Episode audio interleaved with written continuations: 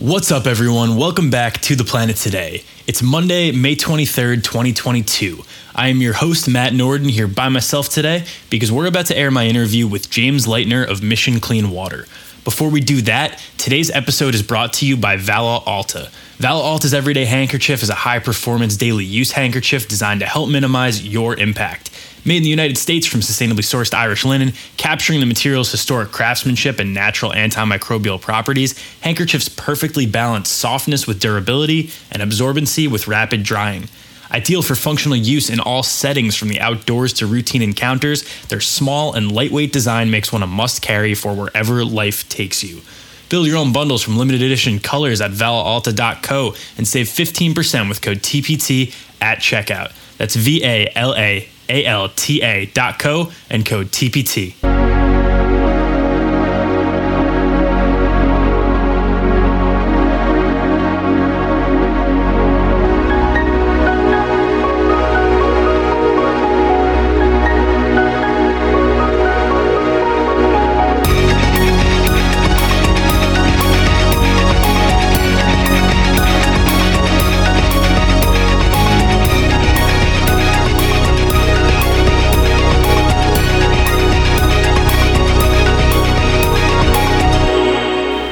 Today, we cover the latest in climate change, wildlife conservation, renewable energy, and environmental policy with two episodes every week coming your way Monday and Friday. And with that, we're going to get right into the interview. Today on TPT, we are joined by James Leitner. James is the founder and executive director of Mission Clean Water, a 501c3 nonprofit organization dedicated to providing clean water for areas in need. James Leitner, this is a long time coming, but welcome to the planet today. Uh, thank you, Matt, for having me. This is a, a, huge pleasure, and I'm happy to be here. For those of you who don't know, James and I have been friends for many, many years. We met in college and uh, became fast friends through Ultimate Frisbee and uh, remained friends post grad. So happy to have you on. Thank you. Yeah, it has been a quite a long time. I think I remember you freshman year moving in. yeah. so all right, let's take it back a bit. What first got you interested in environmentalism and sustainability?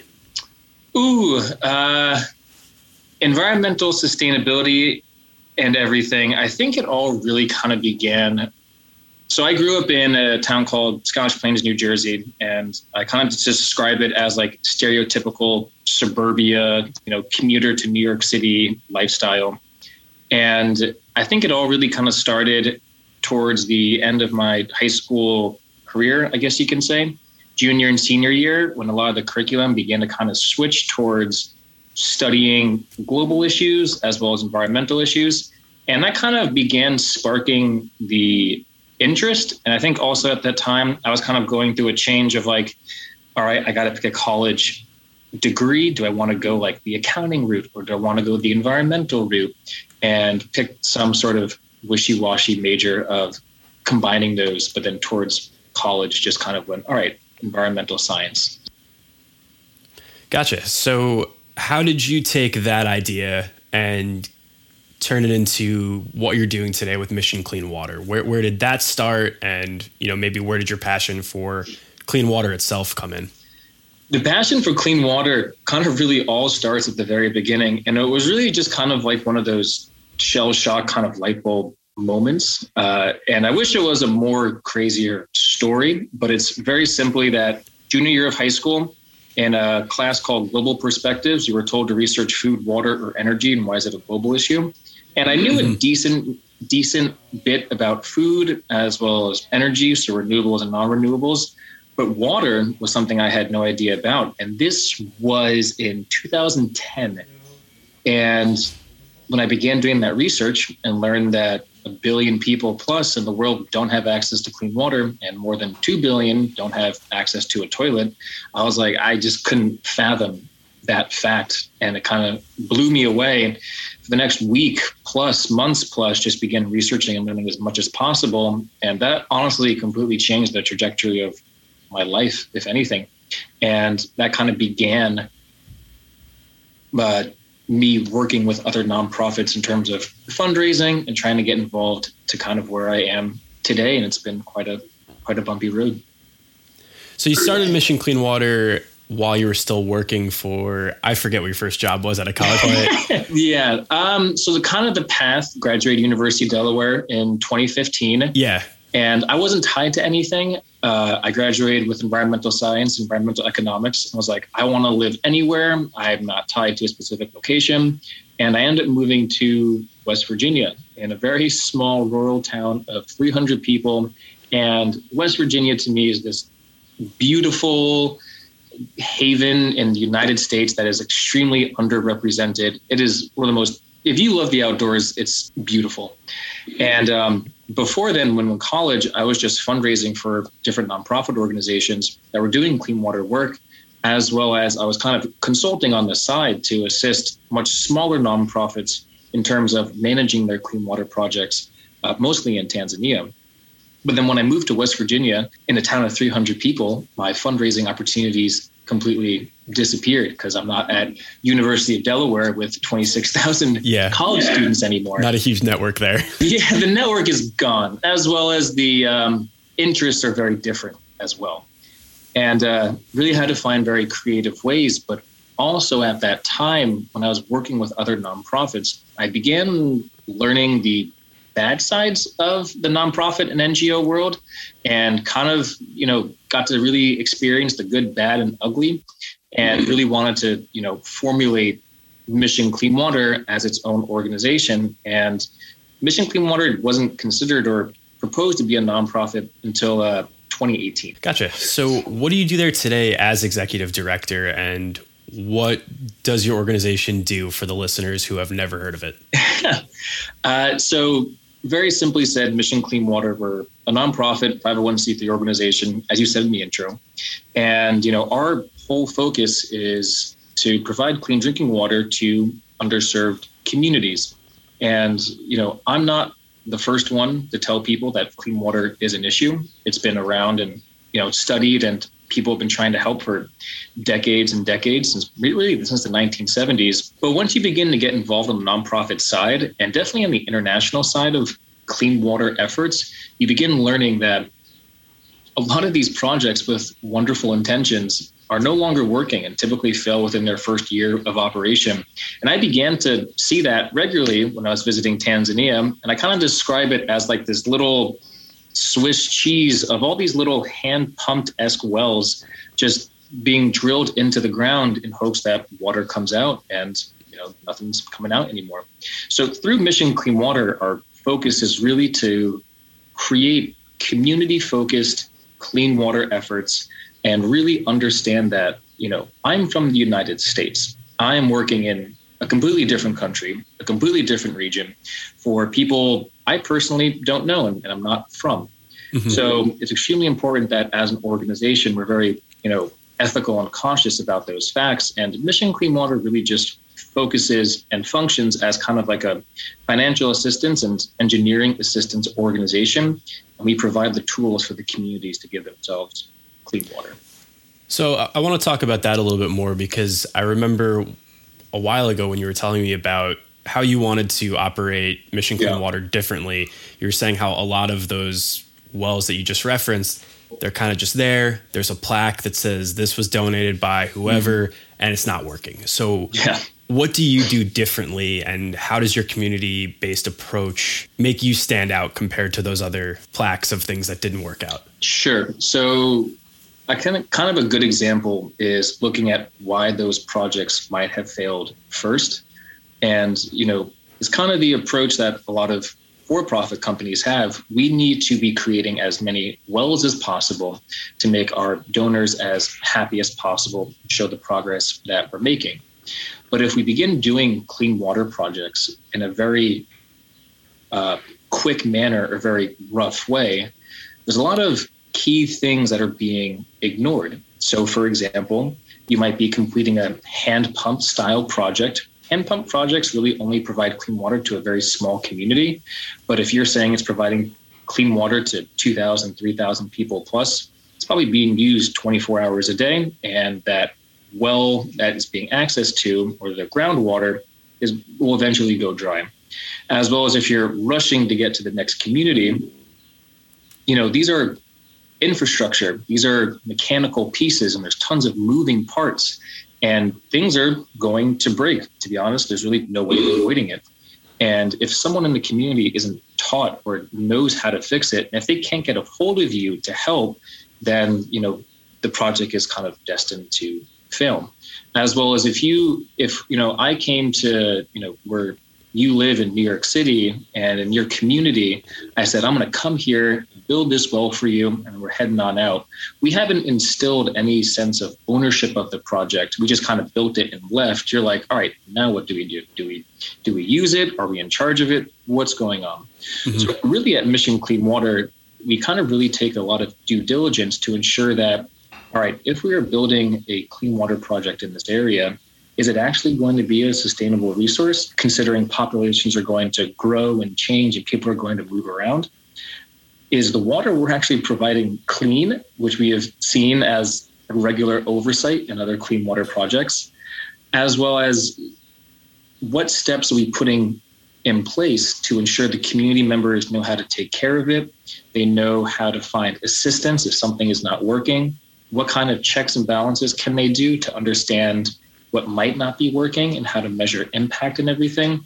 And it's kind of this two utility system where we're still around to help out. You know, we're not leaving this specific location, as well as the community members have their own little committee in charge to kind of maintain all these projects. So to compare it to something that people might be more familiar with, a race, you are treating installing the well as the starting line where yeah. a lot of other places before have treated it as the finish line.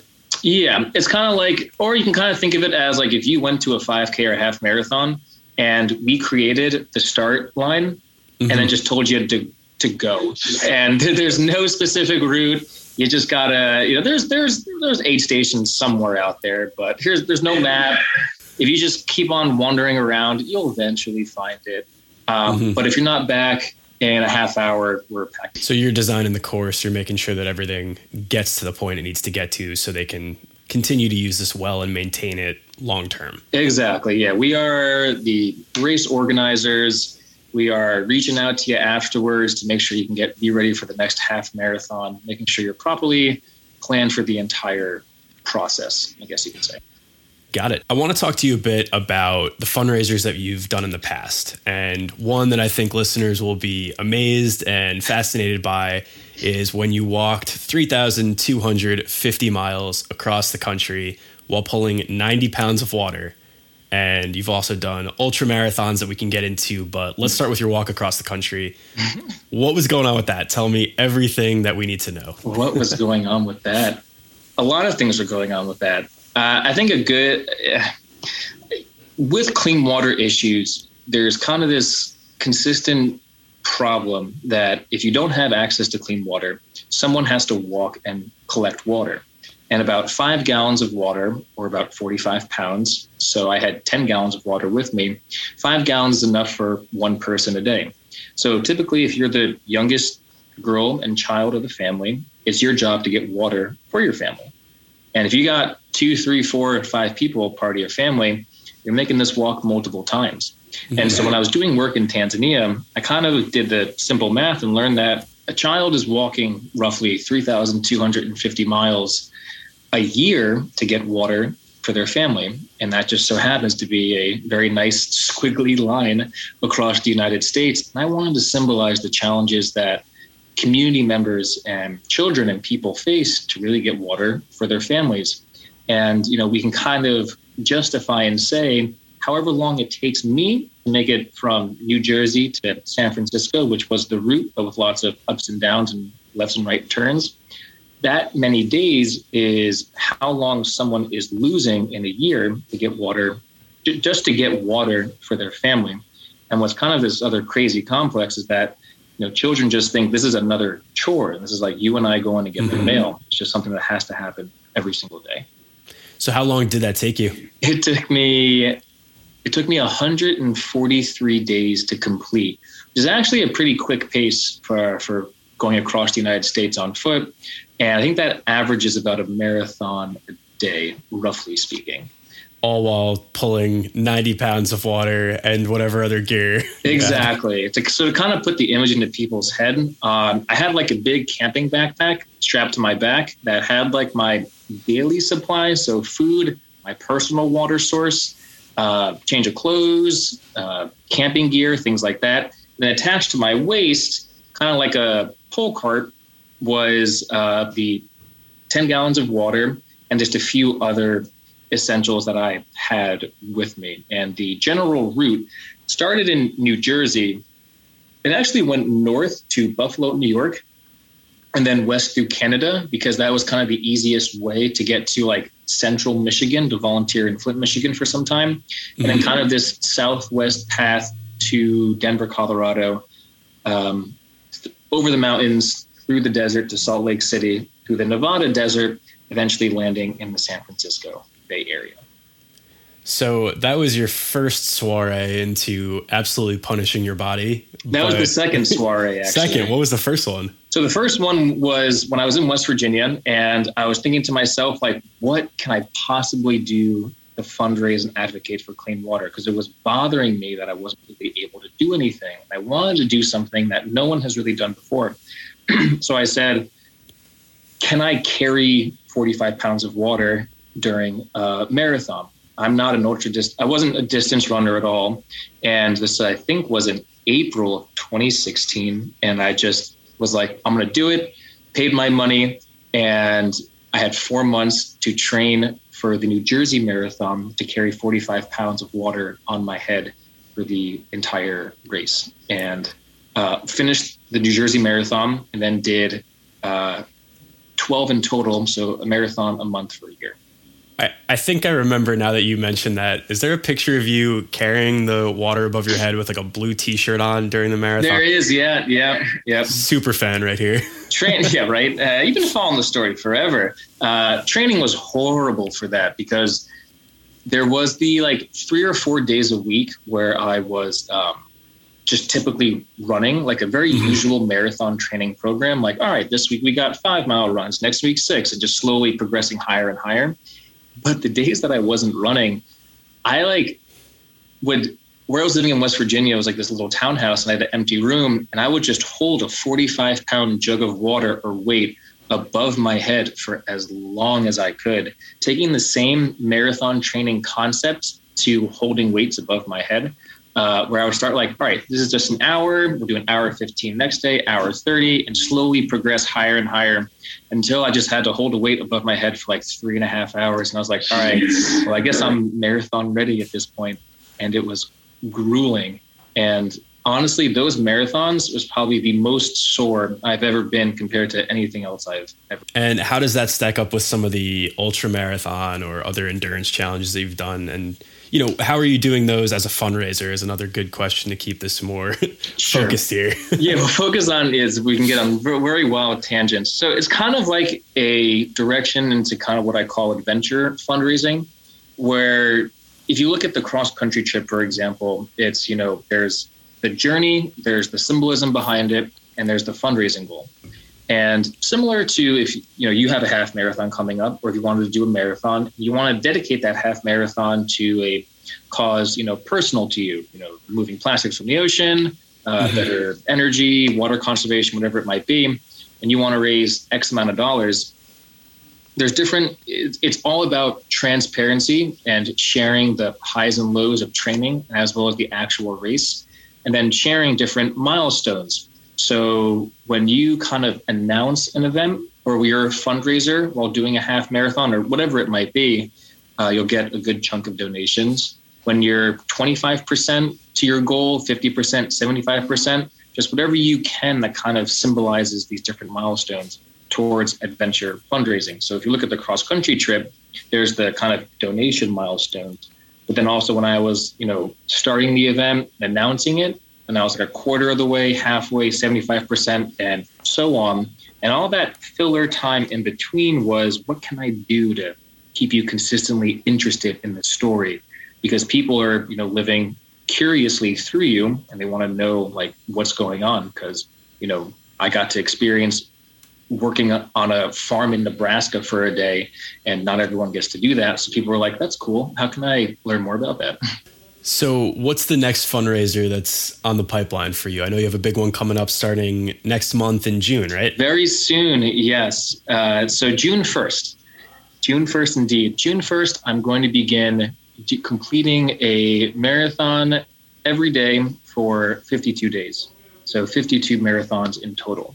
The reason for this is because I will be representing the 50, well, 50 states in the United States, as well as DC and Puerto Rico. And each day I'll kind of pick a different con- to er, different country, different state, and highlight their different clean water issues that we might be facing because in 2022, uh, Mission Clean Water, besides doing the international work that we talked about before, uh, primarily in Uganda, we're now beginning to do some domestic clean water work here in New Jersey and maybe possibly in some other states.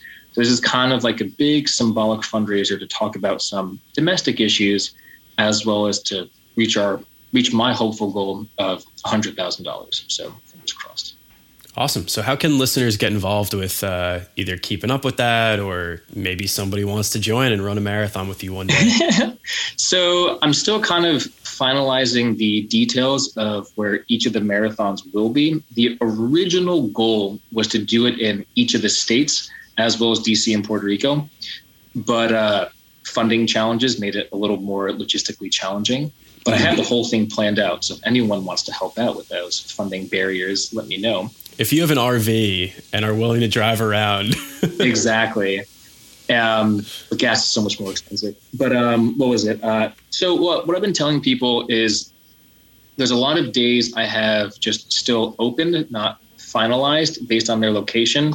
So if you want me to come to where you are and have me do one of the marathons there, just let me know. I would love doing that. You know, I would do a marathon around the Central Park, so you can come join that if you have a business or anything like that that wants to kind of work with me, you know, I'll run a marathon pretty much anywhere, and anyone is welcome to join for a mile, you know, a few miles, the entire thing.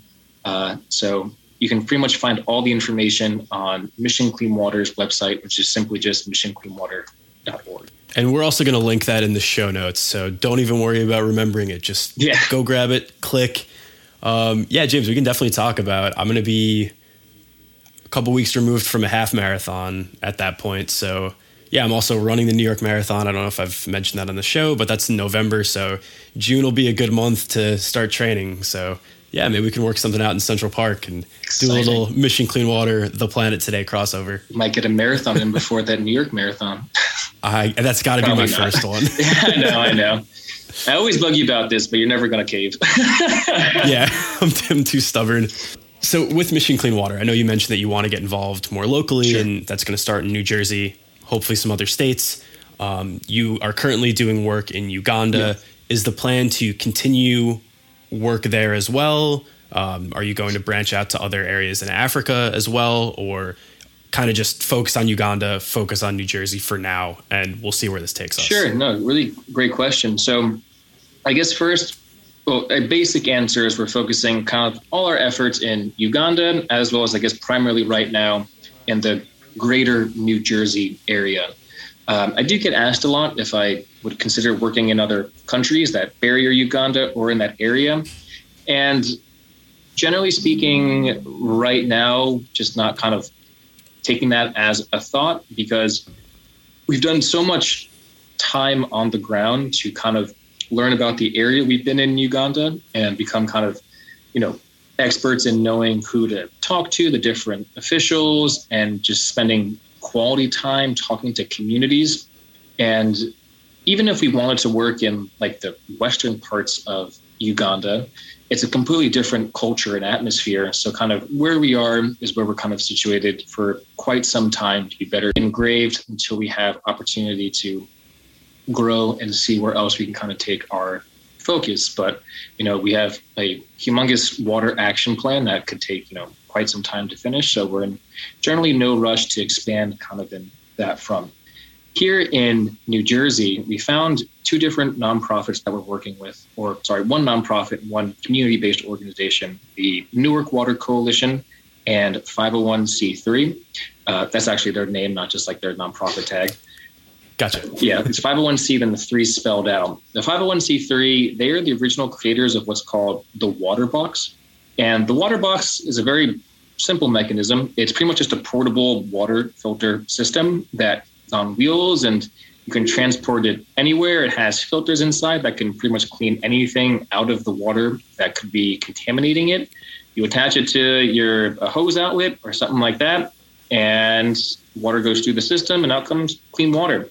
And so we've been helping the 501c3 kind of take this water box model and make it more open source. So we kind of originally created a full assembly manual for it. So if you, Matt, are like, my community in the area that I live do not have access to clean water or something's going wrong, you can download that manual, get all the parts at Home Depot or wherever, and build a full functioning water box for everyone. And we're kind of taking this open source approach and assisting a uh, daycare in Newark, New Jersey that does not have any access to clean water and helping them construct their own water box. We're assisting a farm in Newton, New Jersey that um, is run by the Lenape tribe. And they also don't have any clean water. And they prim- primarily provide a lot of food for food deserts in the New Jersey area. And we're still kind of getting the last bits of information for areas in um, Jersey City. But you know, with the lead issues still very common in New Jersey, and now PFA issues popping up left and right, there's definitely a lot of um, need prevalent. So it's it's tremendously inspiring to me that you know your organization as a whole is still fairly small. I mean, I don't want to take away from the people you're working with, but I know that you're doing a lot of this while also working another job, while also training for running. I think what you're doing and, and your commitment to all this is incredible. And I'm really excited to see, you know, hopefully this fundraiser is what helps take you to the next level and you get to hire some more people. And this expansion is going to be something that's a little bit more manageable yeah. with a larger team. Definitely. It's been interesting to kind of see kind of this collective agreement from the Mission Clean Water team to do some work here domestically. And not only has that provided us great opportunity to meet wonderful local New Jersey residents also doing wonderful water work and environmental justice work and pretty much everything.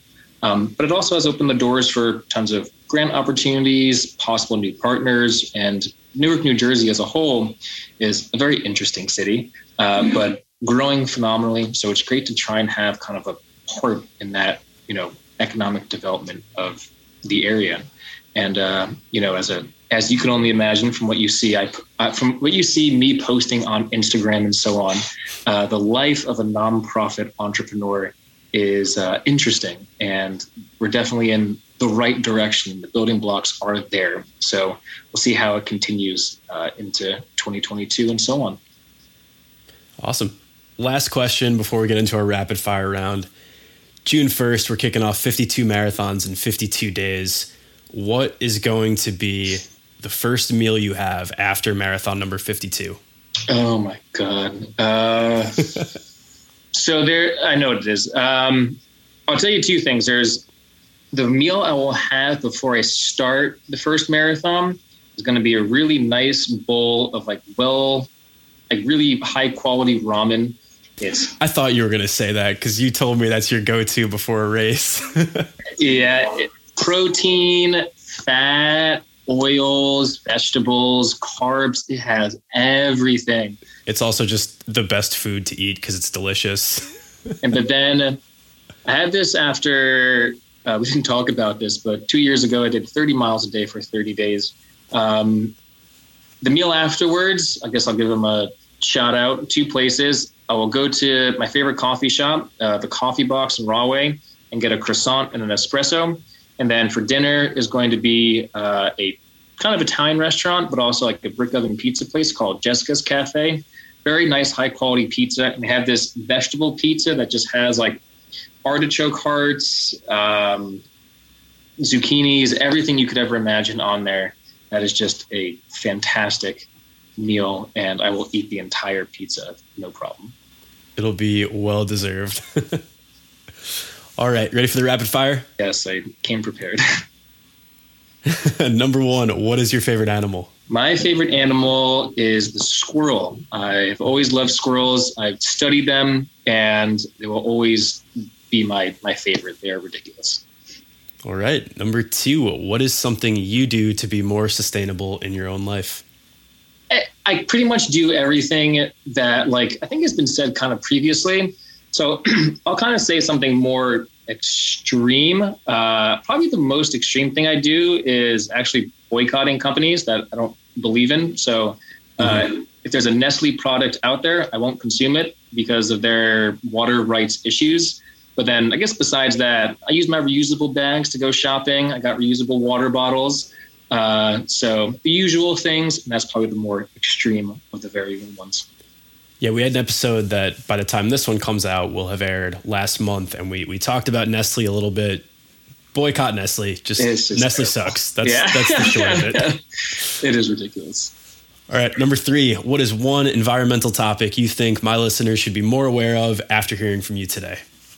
Yeah, I think it's pretty clear, which is uh, water. You know, we didn't really talk too much about water uh, issues in the United States, um, but you know, a few years ago, um, Cape Town in South Africa had a day zero where a thriving city of millions of people declared they were going to have no more water. Uh, in 2021 and during the summer, Oregon farmers had their water cut off because uh, rivers were going dry and uh, reservoirs were going dry. So, water as a whole is going to be a very unique issue, and you know, water is gold. It's becoming much more prevalent. So, uh, I think if people became much more educated on kind of this very valuable resource, we have a very limited amount about. Uh, we could all be a little more conscious about how we use it, and you know, we talk a ton about carbon emissions and um, renewable and non-renewable energies. But if we kind of took those same models of like how CO2 has spiked over the years and looked at it through water, mm-hmm. uh, there'd be much more drastic uh, issues prevalent. Yeah, I know um, last month, Representative Ro Khanna from California and Senator Elizabeth Warren from Massachusetts introduced a bill to basically treat water as a human right instead of a commodity. Yeah. And they're basically be- trying to ban futures trading of water, which futures trading of water is a pretty scummy thing to do.